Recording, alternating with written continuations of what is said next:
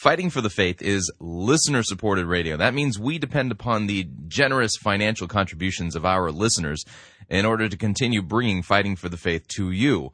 Uh, would you please uh, support Fighting for the Faith financially by joining our crew or sending in a donation to uh, support us financially? You can do so by visiting our website, fightingforthefaith.com.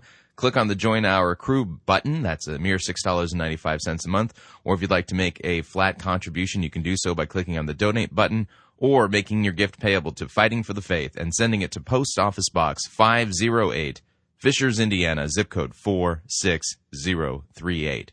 Thank you for your support.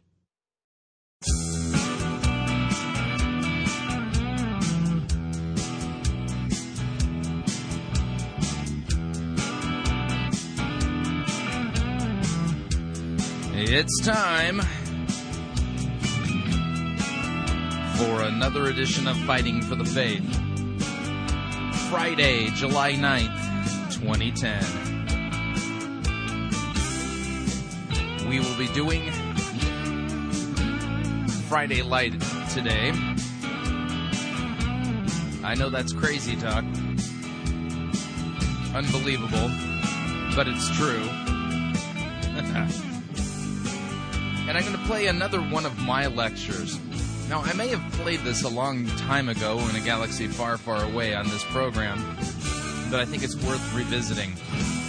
Thank you for tuning in. You're listening to Fighting for the Faith. My name is Chris Rosebrough, and I am your servant in Jesus Christ. And this is the program that dishes up a daily dose of biblical discernment, the goal of which is to help you to think biblically, to help you to think critically, and to compare what people are saying in the name of God to the Word of God. It's important work that has to be done nowadays, and it's it's incumbent upon us to pay close attention to what people believe, teach, and confess, especially if there are pastors uh, because we want pastors who will point us to Christ and feed us with God's word, not ones who will point us to ourselves and feed us with, um, well, pop psychology, self help, and all that kind of stuff. Now, today's edition of Fighting for the Faith is a lecture that I delivered. This is going on, you know, maybe three, four years ago. And the name of it is 3D theology. It's this idea that uh, theology is three dimensional, it's not flat and it, it seeks to answer the question why is it that two churches that have almost identical doctrinal statements or pretty much similar orthodox doctrinal statements uh, produce two t- different completely different types of folk one produces um, really legalistic self-focused pietistic folk who uh, are really obsessed with themselves and their fulfilling of god's law while the other group produces uh, Christians who are disciples of Jesus Christ who have been broken by God's law and have despaired of their own righteousness and look only to Christ for the forgiveness of their sins, their salvation, and uh, and even their sanctification. Why is it that two churches with almost identical uh, doctrinal statements can produce two different types of folk like this? Well, it's because doctrine and theology is three dimensional and that is is that every doctrine, every theology, every church has a center for its theology, and what that center is determines the outcome. But not only that, what it is that you know, what it is they worship and focus on. So, without any further ado, here is my lecture on three-dimensional theology. So, uh, welcome to our Sunday school class. I was like going through our presuppositions, and I almost feel like uh, today's lesson is going to explain a little bit more as to why we have these presuppositions that we work with and how they fit in our theology. Um, we always work from sola scriptura that the Bible is the inerrant word of God and the supreme authority of truth and doctrine regarding the true worship of God. There's things that we could add to that, but I'll get that, to that later in the lesson. Solus Christus, that we are saved by Christ's work alone. Sola gratia, we are saved by grace alone. Sola fide, through faith alone. And the class is interactive. That means that you can stop and ask me questions. Now, many of you know that I have a website that I uh, claim to be the curator of. It's called the Museum of Idolatry, and it's found at a little And so I always pull little things that I call maddening wine from them. If y'all are interested in uh, sharing your faith in Jesus Christ, and you just don't have the words, um, you can let your ankles do it now. Um, see, praise Jesus. You know, right there on the back of the ankle. So, you know, if you're standing in line, you know, at the grocery store, and you want to have a witness, then you know, there you go. Um, the people who make those socks also make uh, insoles for your shoes. and on the insoles are scripture verses. So you put those in your shoes, and you can be standing on the Word of God. I mean, I'm not making that up. All right. Now, this is interesting. This next one actually plays into today's lesson, uh, and so I might refer back to it. Um, we've got the Superheroes Bible. And uh, there's a very spelt uh, Moses. Yeah, does anyone know how old Moses was at the time of the burning bush? Wasn't he like 80 something? Dude, he looks good in his 80s. um, yeah. So what we're looking at here is uh, the superheroes Bible, and the problem with this Bible and this approach to doing scriptures is it turns the people in the scriptures, Moses, Abraham, David, it turns them into the superheroes. Rah, you be a David, conquer like Moses. Problem is, is that you know Moses was a murderer. Not much. I, I don't want to do the "What would Moses do" bracelet. Right. Just just good people. They're good examples. We need to follow their example. I don't want to follow Moses' example. He was a murderer. David, um, I don't want to follow his example either. Um, what would David do? Well, he coveted, commit adultery. So here's the deal: is, is that this way of approaching the Bible, we follow the examples of Moses and David and da da da because they're the superheroes. Kind of misses the whole point. There's only one superhero. Parentheses, and that's Christ and uh, the way he conquered sin and death by dying on a cross. Do you want to do what Jesus does? Take up your cross. Completely different approach. So today we're going to talk about what I'm, I kind of call three-dimensional theology. I'm, I'm, trying to find a way of, of, of, answering this question because it's always bothered me. And um, why is it that two Christian churches could have almost identical doctrinal statements while one produces legalistic Pharisees and the other produces sober minded disciples of Jesus Christ who trust Christ alone for their salvation and their lives are marked by the good works produced by the Holy Spirit? How is this possible? Why does this happen? I mean, you look at evangelicalism and it just seems like there's so much of it, you know, that you can say if you look at their doctrinal statement, we, we supposedly have a lot in common, right? But why is it that there's just something is so radically different we don't feel at home? And so the answer I've come up with is kind of picture here is that theology is three dimensional. It's not two dimensional. Let me give an example of two dimensional theology. Church A believes in the Trinity, the deity of Christ, biblical inerrancy, baptism, salvation by grace alone, the regenerated life, and Christ's second coming, right? Church B do you see any differences here? No. Why? Because this is really just a two dimensional, cursory look at their theology and doctrine. Okay? But here's the deal uh, Church A is producing legalistic Pharisees, while Church B is uh, producing true disciples. Now, this is where it gets interesting, okay? Because this is where I'm saying theology is three dimensional. Okay? And I'm going to hopefully answer this question because I look, at, I, I study, I research, I listen to a lot of sermons, uh, and, and I'm, for maybe my obsession theologically is with evangelicalism because I came out of it and want to find a way to communicate the gospel to it effectively. Um, a couple of weeks ago, I went to a conference for church planters. Okay, um, if you if you've looked at my museum of idolatry, many of the it seems like there's a whole growing group of churches that have gone off the deep end from a marketing point of view to grow their churches. And what I found is that there was a common theme of all of these uh, these churches, and they were connected to uh, an organization called ChurchPlanters.com. Okay, ChurchPlanters.com they hold an annual conference, and it's called Evolve. Wouldn't it be fun if Lutherans had a conference and we'll just call it Stay Put? I mean, isn't that kind of like the modern day uh, interpretation of "Here I stand"? You know, you know, these guys are all about changing the church. And so what happens is, is that you know, th- these are the types of churches that do the 30-day sex challenge. Remember that hitting the news a couple weeks ago? And uh, to which I basically say, 30 days, you guys are wimps. We can do better than that. Um, but you know, it's all about these extreme marketing ideas to try to grow their church. And what and so what I wanted to do was get out behind from behind the laptop, head out there and talk with these pastors face to face and try to see if I can wrap my head around why they're doing what they're doing. Because when you look at their doctrinal statements, for the most part, you'd say, no, it's pretty orthodox. I mean, there's nothing glaring. It's not like they're Mormons. You know, they believe that Jesus and Lucifer are the brothers and that, that God is named Elohim and lives near Starbase Kolob. It's not, that's not what they're teaching. Okay? Instead, you know, you, you just from a theological, cursory theological point of view, you're sitting there going, they supposedly believe the same things I do, but we're worlds apart. Why? Okay?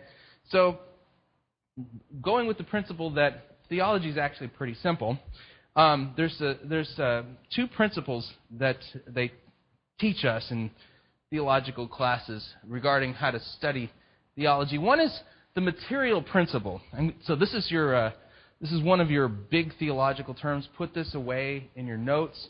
Pull this out at a party, and you'll impress your friends. Material principle, when we're talking about it theologically, it's the central teaching of a religion, religious tradition or movement, denomination, church, religious body, or organization. If properly identified and understood, the material principle helps people understand all the teachings of a religious group. All of the tenets of a doctrinal system can be explained in relationship to its material principle. Okay? Dr. Rosenblatt, back in the day when I was in college, I remember Silence of the Lambs came out, and uh, he liked to use this analogy. You, know, you got the Hannibal Lecter uh, character in prison, and Jodie Foster's character uh, comes to talk to him because she's trying to hunt down a, a serial killer. And uh, Hannibal Lecter says to her, What is his essence? What is his essence? You want to you want to find this guy? You have to understand what his essence, his heart is. Okay, theologies have an essence, and that's what the material principle is. It's the center and heart of it. Now, theologies also have what are called formal principles, and this is the authority which forms or shapes the doctrinal system of a religion, religious body, movement, or tradition. And so, formal principles tend to be texts or revered leaders of a religion or tradition. Okay, the Mooney religion, Sun Myung Moon you know, all, every, all of his teachings canonized become the formal pr- uh, principle of the Moonies. Okay? The Reformed tradition, anyone here want some bonus points on the final? Sovereignty of God. That's it. Material principle of Calvinism is either the sovereignty of God or you can argue it's the glory of God. Okay? And so that's the center and heart of their theology. Everything else, like, you know, like take a rock and throw it into a pond and when the rock hits, it, you know, it ripples out. Okay? So for them, the center of their theology is the sovereignty or glory of God. Formal principle, sola scriptura, Scripture alone. Although we Lutherans would go, that's not exactly true for the Calvinists. Because they got this, uh, they have this sanctified view of reason that comes into play, that they kind of backdoor that in. So that's we would say that's part of their formal principle. But they would say, no, no, no, no. We'd say, yes, yes, yes, yes. Okay. All right. So here's the deal. Remember those uh, those two churches? What? Uh, so here's all these little doctrinal statements. They believe in the Trinity, biblical inerrancy, second coming, regenerated life, deity of Christ, baptism, salvation by grace. It's all just all over the place if you just take these things and you look at it two dimensionally, right? And, and some might be overplayed while others are downplayed. You just don't know. So all theologies pick a central doctrine and order and emphasize accordingly. Okay? And this is an important thing to understand. The center of your theology determines the object of your faith. This is a hard and fast rule. I've never seen this one broken. The center of your theology determines the object of your faith. So pick one. What are we going to have as our center? Right? Well, when I went to Georgia to the Evolve conference, one of the things I did is I talked with a lot of pastors. Okay? This is an interesting movement, this whole church planter movement. The average person, the average pastor that was there was about 25 to 27 years old married for a couple years, has two small kids, dresses so much hipper and cooler than I ever did. And, you know, their big question when they're doing facial hair is whether or not to have a goatee or a soul patch. Yeah. I don't know, thinking about soul patch. I wonder what that would do with me. Yeah. Son says no. Um, and the, one of the things I was trying to do was get to the heart of this, and so I wanted to see how the gospel played into their theology. So I interviewed about two dozen of them informally. And one of my challenge questions to them was When was the last time you preached the gospel, the message of Christ crucified for our sins, and rather than apply it to the unchurched people who are attending your churches, you actually applied it to the believers in your congregation? 100%.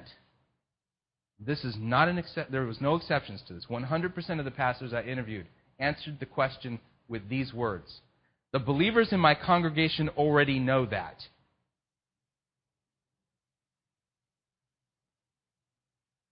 That told me the gospel is nowhere near the center of their theology. So I asked them some more questions, try to figure out what's going on. So many of these pastors that I interviewed, I also had the opportunity of listening to many of their sermons over the past couple of years. And so I was able to dialogue with them about their sermon series. Pastor, I noticed that uh, over the last year you did a sermon series on how to have greater romance, how to balance your budget, how to have uh, perfectly behaved children, um, things, you know, things like this. Why is it that you're preaching these sermons? You know, why, what's the whole point? Well, you have to understand that what we really want people to do is come to our church and experience a changed life. It's a try before you buy mentality regarding evangelism. Here's the idea you come to church, you're an unbeliever. We're going to give you principles from the Bible to make your life better. You go home and you apply these principles, your life gets better, and you're going to go, you know, I got to try that Jesus Christ guy. So you go to church and you make a commitment to become a Christ follower and then really buy into the whole program. What's the center of this theology? Themselves, you can make that argument. The regenerated life. Okay, now, you're talking traditional Baptist theology. Okay, traditional Baptist theology has as its center the regenerated life. These newer guys, it's not even that. It's actually the changed life. But you have the right idea. So what I'm going to do is I'm going to kind of come go like this. Now watch what happens. In their theology, the regenerated or the changed life is their material principle and their formal principle, even though it's scripture, it's scripture understood as guidebook. One of the things that absolutely I found amazing in all of this was when I heard these guys teach, heard them preach, it was how they used the scriptures. Let us open up our Bibles and open to John chapter whatever, and we're going to read verse 17. Verse 17? Verse? And in there was some imperative or whatever. Do this, and see, we're going to form an entire sermon around digging out this one particular sentence and this one particular principle that is practical and I can apply so that I can see progress in my life because the Bible is a guidebook for living. Salvation or conversion in the way these new, these new guys are talking is I have made a commitment to become a Christ follower they still have some idea that what the unchurched person needs to hear is that, that uh, Christ died for their sins. They, they still have that sense of it. But what happens is, is that the message of the gospel, it was, it, let's, let's pretend you people in the back rows, you people are unchurched. You're unbelievers in this congregation. So here's how I would preach to you. Um, if you're here this morning and you feel that God is speaking to you, your marriage isn't as good as it could be. You need to jump onto this 30 day sex challenge. And you're feeling convicted. Well, I've got good news for you. Christ died for your sins, you people in the back. Everybody in the forward pews, this doesn't apply to you. Okay? So what I want you to do is bow your heads and, and pray this prayer with me. And if you feel if you feel God convicting you that you, you need to do these things, you people in the back, go ahead and raise your hand if, if you feel God's talking to you. But you people up here, this doesn't apply to you. I am not making this up. Okay? Now, here's how this is all let me let me work this out. So in the regenerated life or the changed life, baptism, a better family, better career, better finances, better health, those are all the themes you're going to get Sunday after Sunday after Sunday after Sunday. Okay? And this stuff over here, Trinity, deity of Christ, salvation by grace, that's just information that's doctrinal, but it's not practical. There's no bearing on your practical everyday life. It's important for you to know that stuff. But once you got it, you got it. Move on. Okay? We got more important things. You got you got to work. You, you, you guys who are overweight need to lose weight. And what we're going to do next week is we're going to have a class on how to teach you how to how to have a budget and cut up your credit cards. Um, and those of you who want to have a more fulfilling career, we're going to give you principles that you can apply at work so that you're honoring God in your work. And, uh, and you will need to honor God in your family too. And baptism, this is important because what you're doing in your baptism is you're going to let the whole world know that you've made a decision to be a Christ follower. And I said the center of your theology determines, without fail, the object of your faith. In this material and formal principle, you are the heart, you are the center, you are the object of your faith. You know you are saved based upon your progress, your good works, your changed life, and all of the above. And you, there's no point. Actually, this is interesting. I actually figured out why now Rick Warren twists God's word so badly. Because with the material, a formal principle as the Bible as a guidebook, there's no point. You don't have to actually correctly exegete what it's saying. You just need to get in the right ballpark about what the biblical principle is at place that you can apply it to your life. It doesn't matter if you're using a paraphrase or a translation. You just need to know what the principle is. Right? Okay. So, material principle, changed life, formal principle, guidebook as, as Bible is guidebook. Jesus just gets you in the door. In this theology, Christ crucified. This is the door that gets you in, and it's water under the bridge. And you don't get to return to it only applies to the people in the back.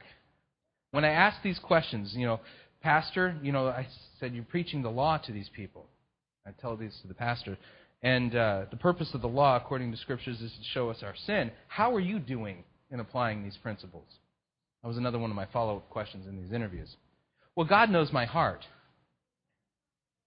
Okay, i am going to give you a rough translation. God knows my heart when the way they're applying it. It means something like this: I'm doing my best. God, great. That doesn't matter. I don't have to be perfect. God knows that I'm that I that I'm sincere. Right. My follow-up statement to always when somebody says God knows my heart, I say, yeah, He does, because Jeremiah the prophet said that your heart is deceitfully wicked. You have to turn the, the law up with these people to get them to wake up. Huh? um, do I ever do I ever get hit? Um, there was one interview. That, There was one one of the pastors I was talking to. You remember the guy back a few weeks, months ago that I showed up there? He in his one of his church service said that uh, that our church doesn't exist for believers; it believes it exists for unbelievers. You know, and how angry he was. He said, if, if, you, if you accepted Jesus Christ last week, then that was the last week that this church existed for you. His name is Pastor Steven Furtick. Okay, he's a 28 year old rock star uh, in the church planter movement. I actually had an opportunity to talk with him, but he's the only pastor I've ever met that has a security detail. Okay? So while I was discussing things with him, I asked him the question, Pastor Furtick, when was the last time you preached the gospel to the believers in your congregation? He did something with his hand, and two guys, big guys, came up on either side of him and then got just slightly between me and him. And the look on their face was something like this Boy, you ask another dumb question like that, we're going to knock you down. That was the end of the conversation, pretty much. Okay. So, in this thinking, the Gospels for unbelievers focuses on doing things to please God, and this is actually confusion of law and gospel. Okay? I would say this is a modern day incarnation of what we see in the Galatian heresy. Okay? And I'm being kind by the way I said it. Okay? Now, do we have the volume up to where I can people will be able to hear this, Josh? All right. I'm going to show you just a brief video from one of these types of churches, and what I'll do is I'll play it and then I'll step it backwards so that you can kind of see what I'm saying. Watch this video. This is a video from a church in Amarillo, Texas called Victory Church. And when you when you're going to see something scroll by really quick, quick, it's talking about victory in all these different areas of life. And this is an advertisement for their upcoming um, fashion show that they're having as an outreach. Okay, yes, it's hang in there. It, it goes really quick. Let's try it now. Okay, you see all that? That's a little quick, but let me back it up for you. Okay, you have to have, you, you almost can go into a seizure if you do this wrong. Hang on a second here. Let's try this again. All right, here we go again. Welcome to Victory. Okay, victory in finances, victory in marriage, victory in health, victory in kids, victory in work, victory in family, victory in business, victory in life. This is the church.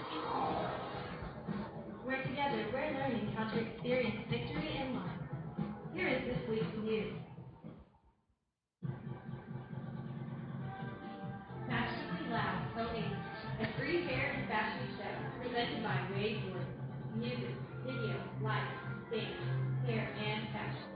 Fashionably Loud 08, February 24th at 7 p.m. Woo! Dang, these people are relevant. Okay. Here's, the, here's, here's what this merry-go-round looks like. Center is my changed life, and you just go around and around marriage, finances, career, relationships, health, parenting, marriage, finances, career. There's no Christ. Anyway, remember we talked about progress? Okay, the idea Christ gets you in the door. Here is perfection.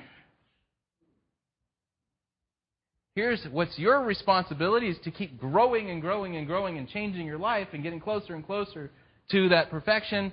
And uh, Jesus is coming, so you better get busy. And uh, good luck. You're going to need it. Yes! the question, if you didn't hear it, she says, Isn't this the same thing as Roman Catholicism except for done a lot worse? Yeah. It's the same idea. Where Roman Catholicism got off the rails is when they took Christ crucified away for our sins, turned the Mass into something we do, a re-sacrifice of Christ, and then it became a cult of strange good works. Okay? You know, the, the event, this is an American version of it, whereas I would say Catholicism is more of a medieval version of it. Yeah, there's a big movement of evangelicals into Catholicism. Yeah. Uh huh. Yeah. Yes. And yeah, and into Eastern Orthodoxy. Yeah, there's a, there's a, we've lost a few good uh, Lutherans to Eastern Orthodoxy, which I haven't quite figured out what the, what's at the heart of that. So, all right, let's continue. So here we go. Here's the question right now. Um, what's the material principle of this church? What did you say? Christ crucified. Anyone else want to take a, sh- a shot at it? Lutheranism as a whole. You can talk this church or Lutheranism. Saved by grace. Okay. What would you say? Okay. And formal principle? Sola Scriptura. Okay. The, the premises that I give every single Sunday, those are our material and formal principles. Okay. So here we go. In Lutheranism as a whole, it, our theologians would argue that our material principle is, is uh, what the fifth article of the Augsburg Confession, the one by which everything stands or falls, justification by grace alone, through faith alone, by the merits of Christ alone. And uh, you start talking in this type of language, and your evangelical friends are going to go, "What? Justification? That's what I do when I, you know, I got to cover my my assets after I've done something wrong. I got to try to find a way to justify it. You know, formal principle, sola scriptura. So John said, our material principle is, is really Christ died for our sins. I would say our, if you take our theological words, justification by grace alone, through faith alone, by the merits of Christ alone, you can take that further and apply Occam's razor and cut the words out. And the simplest way of understanding it is Christ died for our sins. But you have to explain a little bit about what that means, especially nowadays. Thanks to the emergent church, they don't even believe that Jesus did that. You know, who knows what they believe. Okay, we're going to pause right there and we're going to pay a couple of bills. If you'd like to email me regarding anything you've heard on this edition of Fighting for the Faith, you can do so. My email address is talkback at fightingforthefaith.com, or you can ask to be my friend on Facebook. It's facebook.com forward slash pirate Christian, or you can follow me on Twitter. My name there, Pirate Christian. We'll be right back.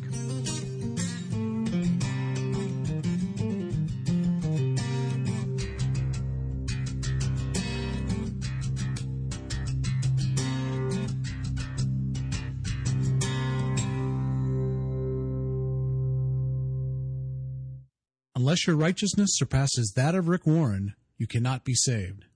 You're listening to Fighting for the Faith.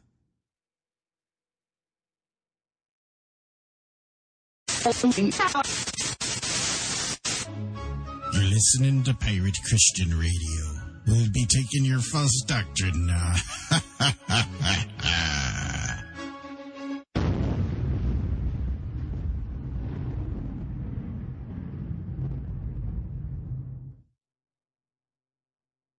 Dr. Rod Rosenbladt discussing the Church's need for world class scholarship and the unique way in which the British academic model offered at the Wittenberg Institute can help provide you with a top level postgraduate theological degree.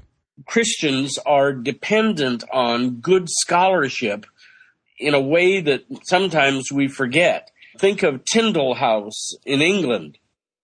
Some of those evangelicals were so ruled away from the big table conversation in the Church of England that they had to develop graduate training under particular guys who had a high view of Christ and a high view of Scripture.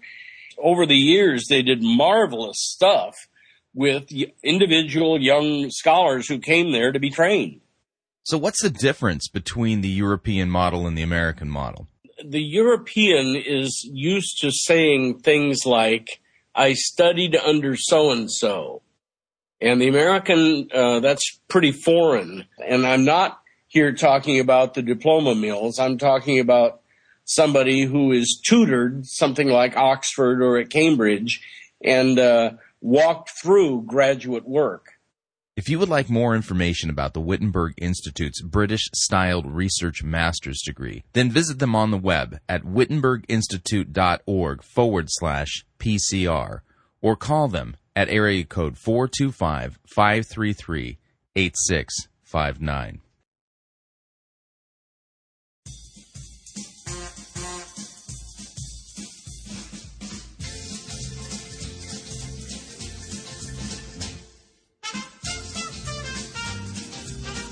Keep more of your money in your pocket. Hi, Chris Rosebrough here. If you're planning to travel anytime in the near future, then don't pay more for airfare, hotel rooms, or rental cars than you need to. Longtime Pirate Christian Radio featured advertiser Cheap O Air can save you a Tijuana taxi load of money on all of your travel needs. Plus, CheapOair has a seasonal promotional code for all of our listeners that will save you an additional $10 off of CheapOair's already low prices. Visit piratechristianradio.com forward slash cheap. Write down the promo code and then click on the banner and then book your travel today. Again, that's piratechristianradio.com forward slash cheap.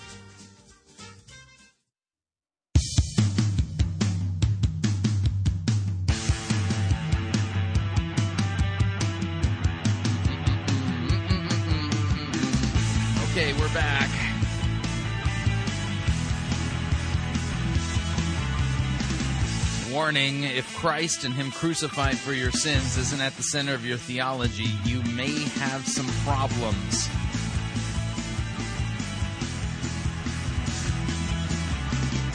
Need to remind you all, Fighting for the Faith is listener supported radio. That means we depend upon your generous gifts and financial contributions in order to continue to bring Fighting for the Faith to you. You can partner with us financially by visiting our website, fightingforthefaith.com. When you get there, you'll see two friendly yellow buttons. One says donate, the other says join our crew. And uh, when you join our crew, you're signing up to automatically contribute $6.95 every month to the ongoing mission of fighting for the faith and Pirate Christian Radio. Of course, if you'd like to specify the amount that you would like to contribute, you can do so by clicking on the donate button, or you can make your gift payable to Fighting for the Faith and send it to Post Office Box 508, Fishers, Indiana, zip code 46038. Okay, here's the balance of my lecture on three dimensional theology. Um, so, 1 Corinthians 15.1. Now I make known to you, brethren, the gospel which I preached to you. Rosenbladt points this out, and he's so right. You want to know what the gospel is? Go to 1 Corinthians chapter 15. Paul, by the inspiration of the Holy Spirit, is going to give you the most concise definition of the gospel that you could possibly hope for. Now I make known to you, brethren, the gospel which I preached to you, which also you received, and in which also you stand. Notice Paul's assumption here with the Corinthian church is that the gospel is something that isn't just yesterday that got me into the door into this wonderful parade of good works that I have to do. The gospel is something on which I presently today stand,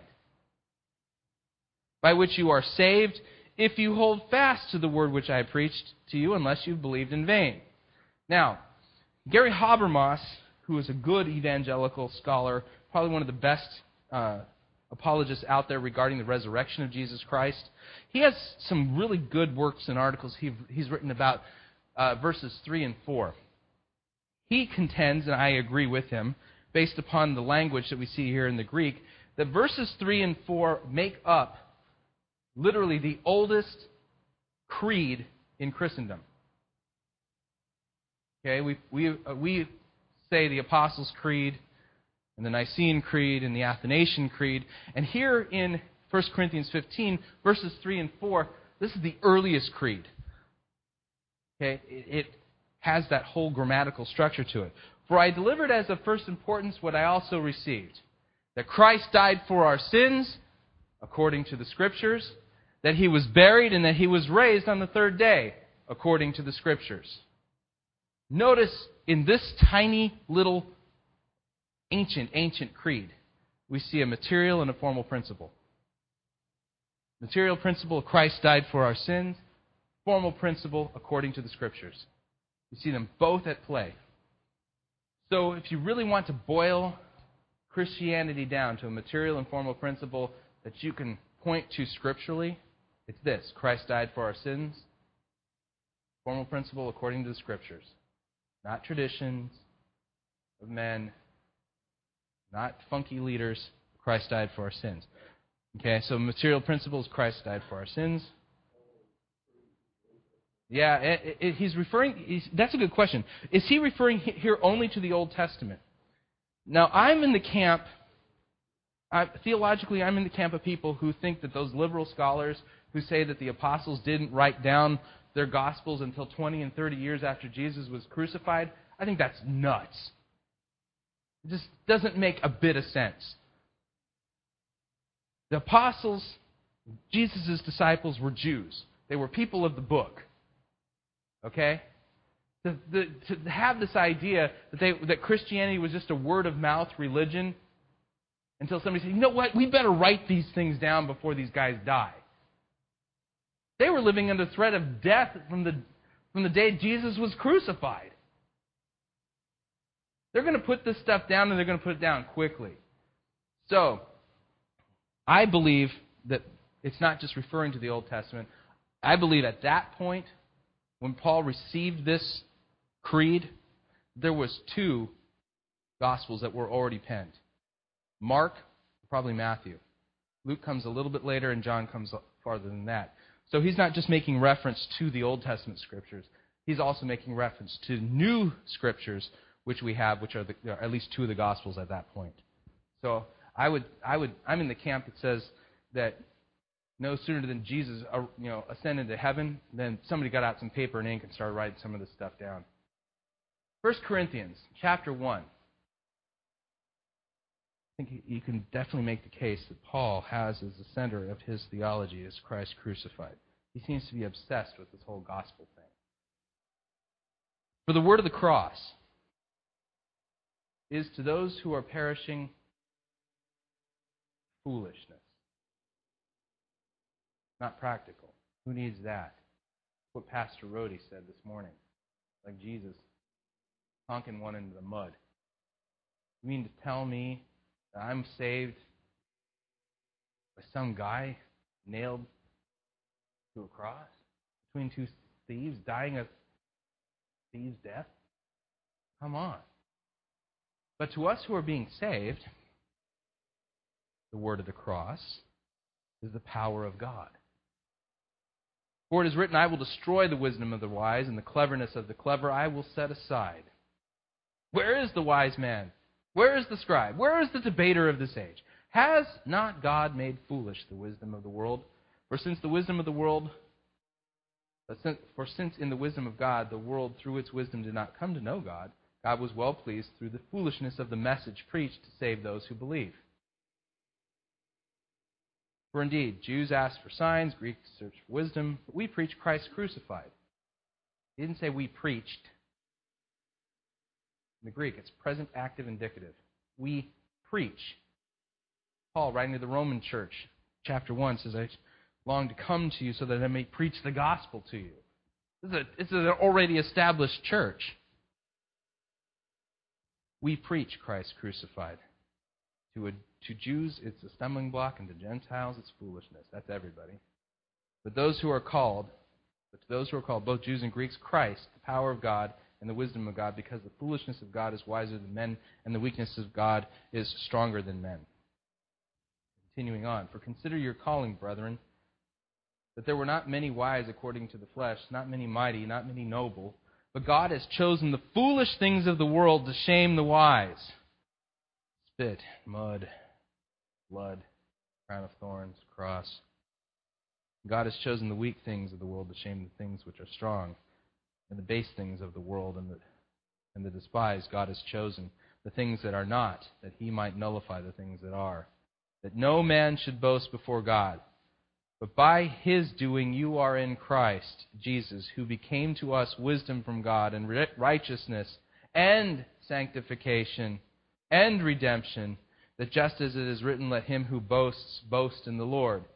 And when I came to you, brethren, I did not come with superiority of speech, great marketing campaigns, or of wisdom proclaiming to you the testimony of God, for I determined to know nothing among you except for Jesus Christ and Him crucified.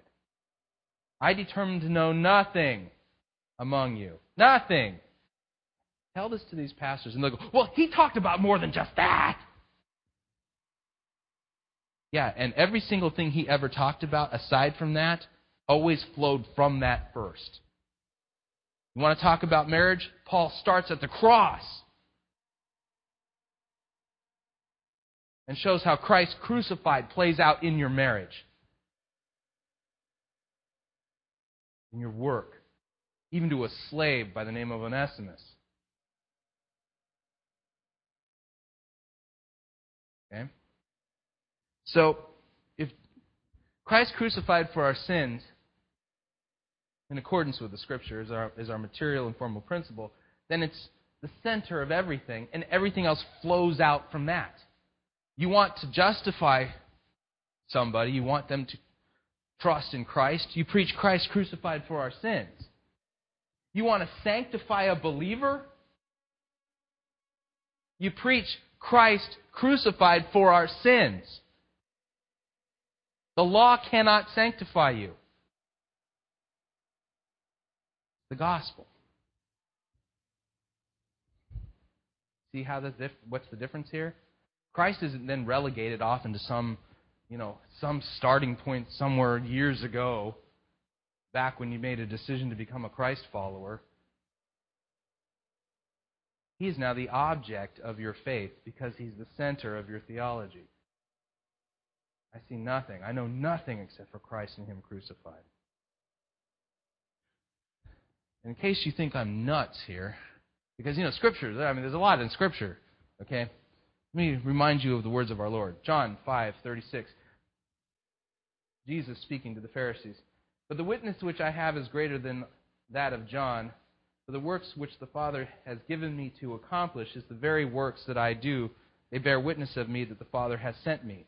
And the Father who sent me has borne witness of me. And you have neither heard his voice at any time, nor seen his form, and you do not have his word abiding in you. Let me stop for a second there. Jesus is speaking to Pharisees.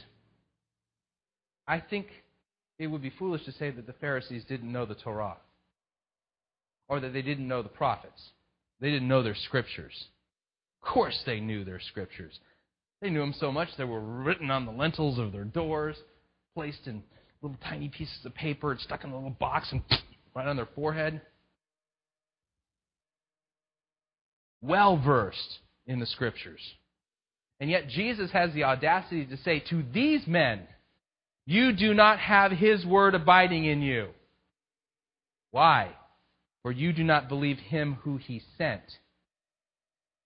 You search the scriptures because you think that in them you have eternal life. But it's these that bear witness of me, and you are unwilling to come to me that you may have life. Y'all seen the movie The Sixth Sense? All right, is there anyone here who hasn't seen it? Okay, I'm going to ruin the movie for you. I apologize. It's been 12 years since the movie's been out. You've had plenty of time. This is your own doing. The movie The Sixth Sense is a movie that you cannot watch the same way twice. The first time you see it, you think you know what the movie's about. You think you've got the whole thing figured out. You've got Bruce Willis. His character is, is, is like a psychologist or therapist of sorts, and he's helping this troubled kid. And the kid has a problem. He sees dead people. Okay? And Bruce Willis's, Willis's marriage is really suffering. There just seems to be a lack of communication going on here. And as much as he tries to reach out to her, he just can't quite get over the hump and make it so that he can make this marriage thing work out. And then as the movie progresses, right at the very end, you come to realize Bruce Willis has been dead the entire movie. The entire movie. And you go, didn't see that one coming. That changes everything. Right? So then you go back and you watch the movie a second time because you just have to do this. You go back and you watch it the second time, knowing now what the punchline is. You sit there and go, wow, this movie just comes to life. There's things I didn't even catch the first time through because I thought he was alive. Now that I know he's dead, it's like, wow, I get it. Right? Okay. Scripture is the same way. It's the same way.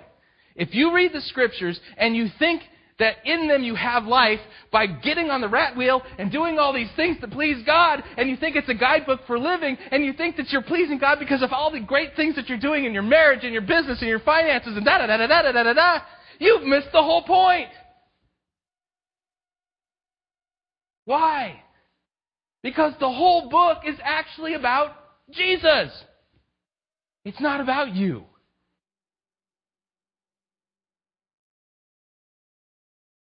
When you read the scriptures thinking that you're like the Pharisees going to apply all these principles, it's the first time through on the sixth sense. It's not until you understand that Jesus was dead the whole time for your sins, my sins, that the book opens up and you get it. You read another story.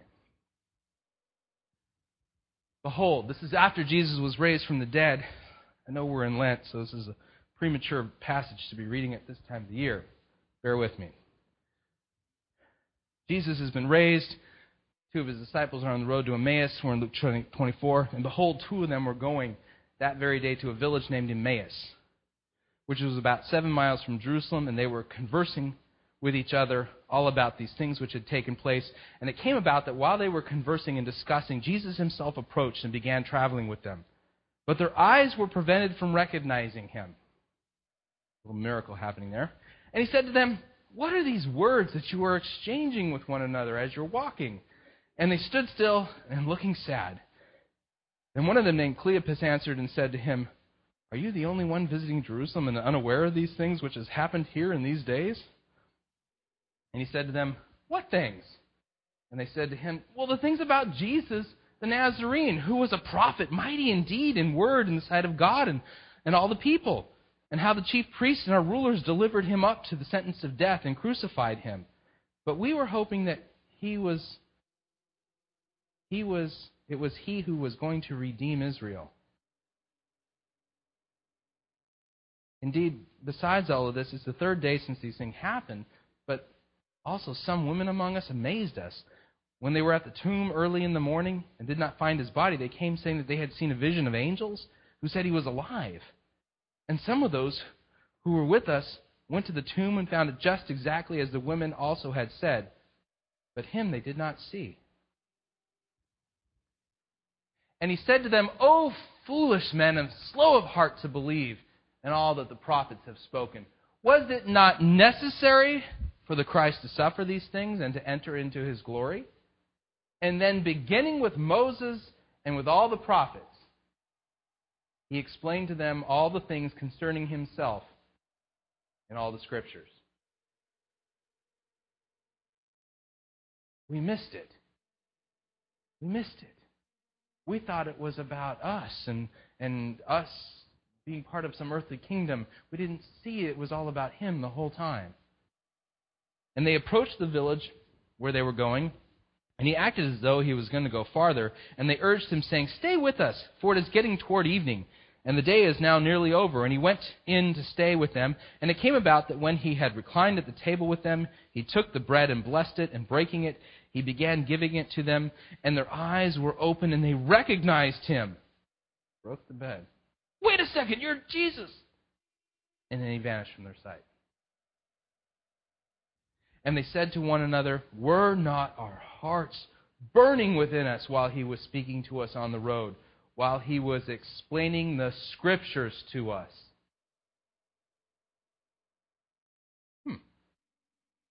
I have an employee that does that to me every now and then. I'll tell her something, she'll go, hmm. I don't know what that means. He was explaining the scriptures to us. What was he explaining? That it was about him. And they rose that very hour returned to Jerusalem and found gathered together the eleven and those who were with them, saying, The Lord has really risen and has appeared to Simon. And they began to relate their experiences on the road and how he was recognized by them in the breaking of the bread. So here's the deal a lot of people miss the overarching theme of the scriptures. Okay? If this is just kind of an example. I mean, little timeline here, so this is not designed to be completely inclusive. But you know, in, in the scriptures, we read the story of Adam, then we read the story of Noah, then we read the story of Abraham, Jacob, Joseph, Moses, Joshua, David. And people make a fatal mistake when they think that all of these little things are just disconnected little stories. So when I'm preaching about Adam, I need to preach about Adam, right? Because that's what the story's about. Right? Or when I'm preaching about Jacob, I need to preach about Jacob because that's what the story's about. Well, even in our own literature, if you've read the books, The Lord of the Rings, you got the Fellowship of the Ring, Two Towers, The Return of the King. I mean, you have different scenes, right? But isn't the overall, overarching story of The Lord of the Rings the battle between good and evil and how ultimately good prevails over evil, right? You can make that the overarching theme. What's the overarching theme of the Scriptures? Christ's redemptive work for sinners in all ages. These are not isolated stories. These all play into the big story. So, Adam points us to Christ. Noah points us to Christ. Everybody points us to Christ because it's actually all about His work, not ours. So, you see what I'm saying? And if you think I'm crazy, why do we have genealogies in the Gospels? Okay? Look at this. Matthew 1, the book of the genealogy of Jesus Christ, the son of David, the son of Abraham. Abraham was born Isaac, and Isaac Jacob, and to Jacob Judah, and, to, and his brothers, and Judah was born Perez. Do any of these people sound familiar to you? Ah, I get it. All of these guys mentioned in the Old Testament, we're following the line of the one true King, the one true God, the one true Redeemer, and His work. So we can truly say, I can know nothing among you except for Christ crucified for our sins. That's what the whole story is about. All right. What'd you think? I'd love to get your feedback. You can email me. My email address is talkback at fightingforthefaith.com. Or you can ask to be my friend on Facebook. It's facebook.com forward slash pirate Christian. You can follow me on Twitter. My name there, Pirate Christian. Until next week, may God richly bless you in the grace and mercy won by Jesus Christ and his vicarious death on the cross for all of your sins. Amen.